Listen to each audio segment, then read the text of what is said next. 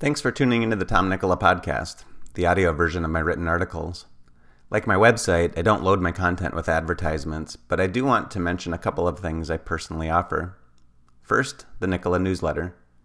Each Thursday, I send out my latest blog post and a popular article from my archive, along with other valuable content I've come across the previous week. My subscribers love getting their newsletter because it contains more than my own articles. Of course, it's free, just go to tomnikkola.com slash subscribe. Second, when you're ready to get serious about your health and fitness and want an efficient and effective program to follow, join Vigor Training. You get access to all of my workout programs for just $29 per month. Learn more and join at tomnikkola.com slash vigor. On to the article. Why you should work out while injured. In almost all cases, if you exercise after getting injured, you'll recover faster, avoid unnecessary weight gain, and maintain better well being than if you use your injury as an excuse to become sedentary. I've met many people over the years who explain they got injured years ago, stopped exercising, and gained weight, and years later finally got sick of how they looked and felt. That should never happen. You should work out while recovering from most injuries. There are exceptions, so check with your doctor. In most cases, if you're able to move a limb or two, you should be able to get back to strength training as soon as possible. Here's why reduce tissue loss in injured limbs. Following an injury like a bicep tendon rupture, broken bone, or severe strain, you quickly begin losing muscle. Not only does the injury itself cause muscle breakdown, the fact that you don't use it or the surrounding muscle causes rapid tissue loss. For example, a torn bicep doesn't affect only your bicep. If you don't use your arm, it affects your forearms muscles, which impact your grip strength, tricep, and the muscles in your shoulders and back and chest on that same side. A hamstring injury limits the use of muscles in your thighs, lower leg, hip, and low back. The good news is, when you exercise the non injured limb, you'll reduce the muscle loss of the injured one. A study published in the Scandinavian Journal of Medicine and Science and Sports adds more evidence to the benefits of exercising with an injury. In the study, researchers divided 30 participants into three groups 1. A mobilized arm without strength training, 2 a mobilized arm with eccentric only strength training, and three, a mobilized arm with concentric and eccentric strength training. In each case, the participants' non dominant arms were immobilized for four weeks. The eccentric only group completed three to six sets of 10 reps with the non immobilized arm, using 80 to 120% of one rep max. The concentric plus eccentric group performed the same volume using 60 to 90% of one rep max. Both types of strength training reduced muscle loss in the immobilized arm, though the eccentric only had a more significant impact.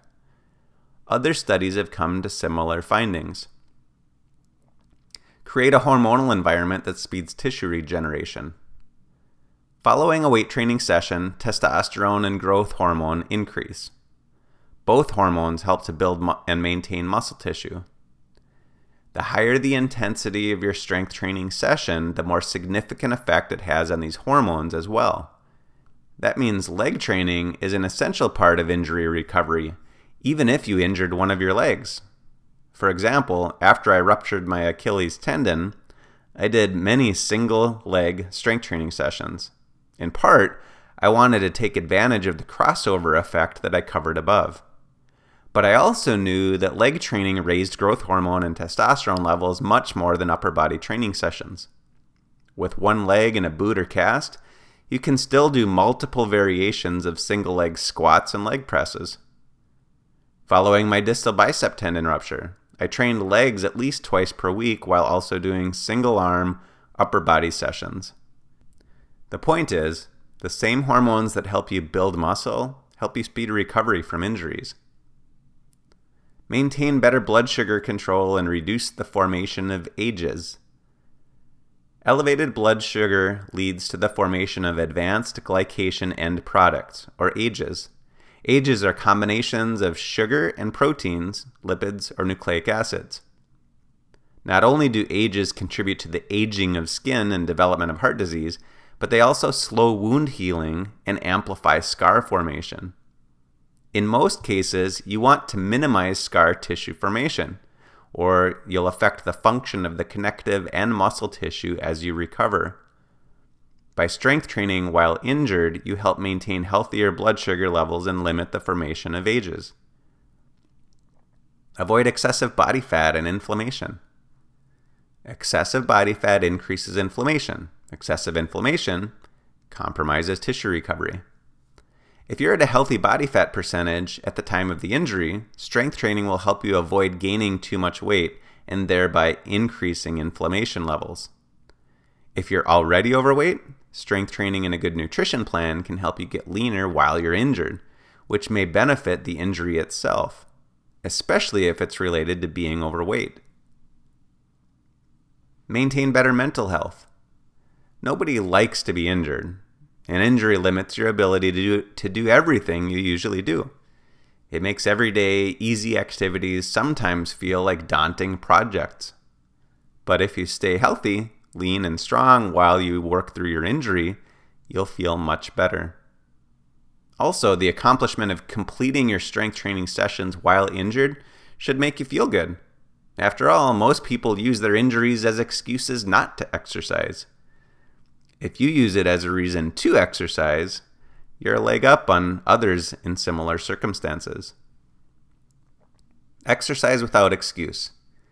Pain and injuries are part of life. The only way to avoid them would be to avoid living.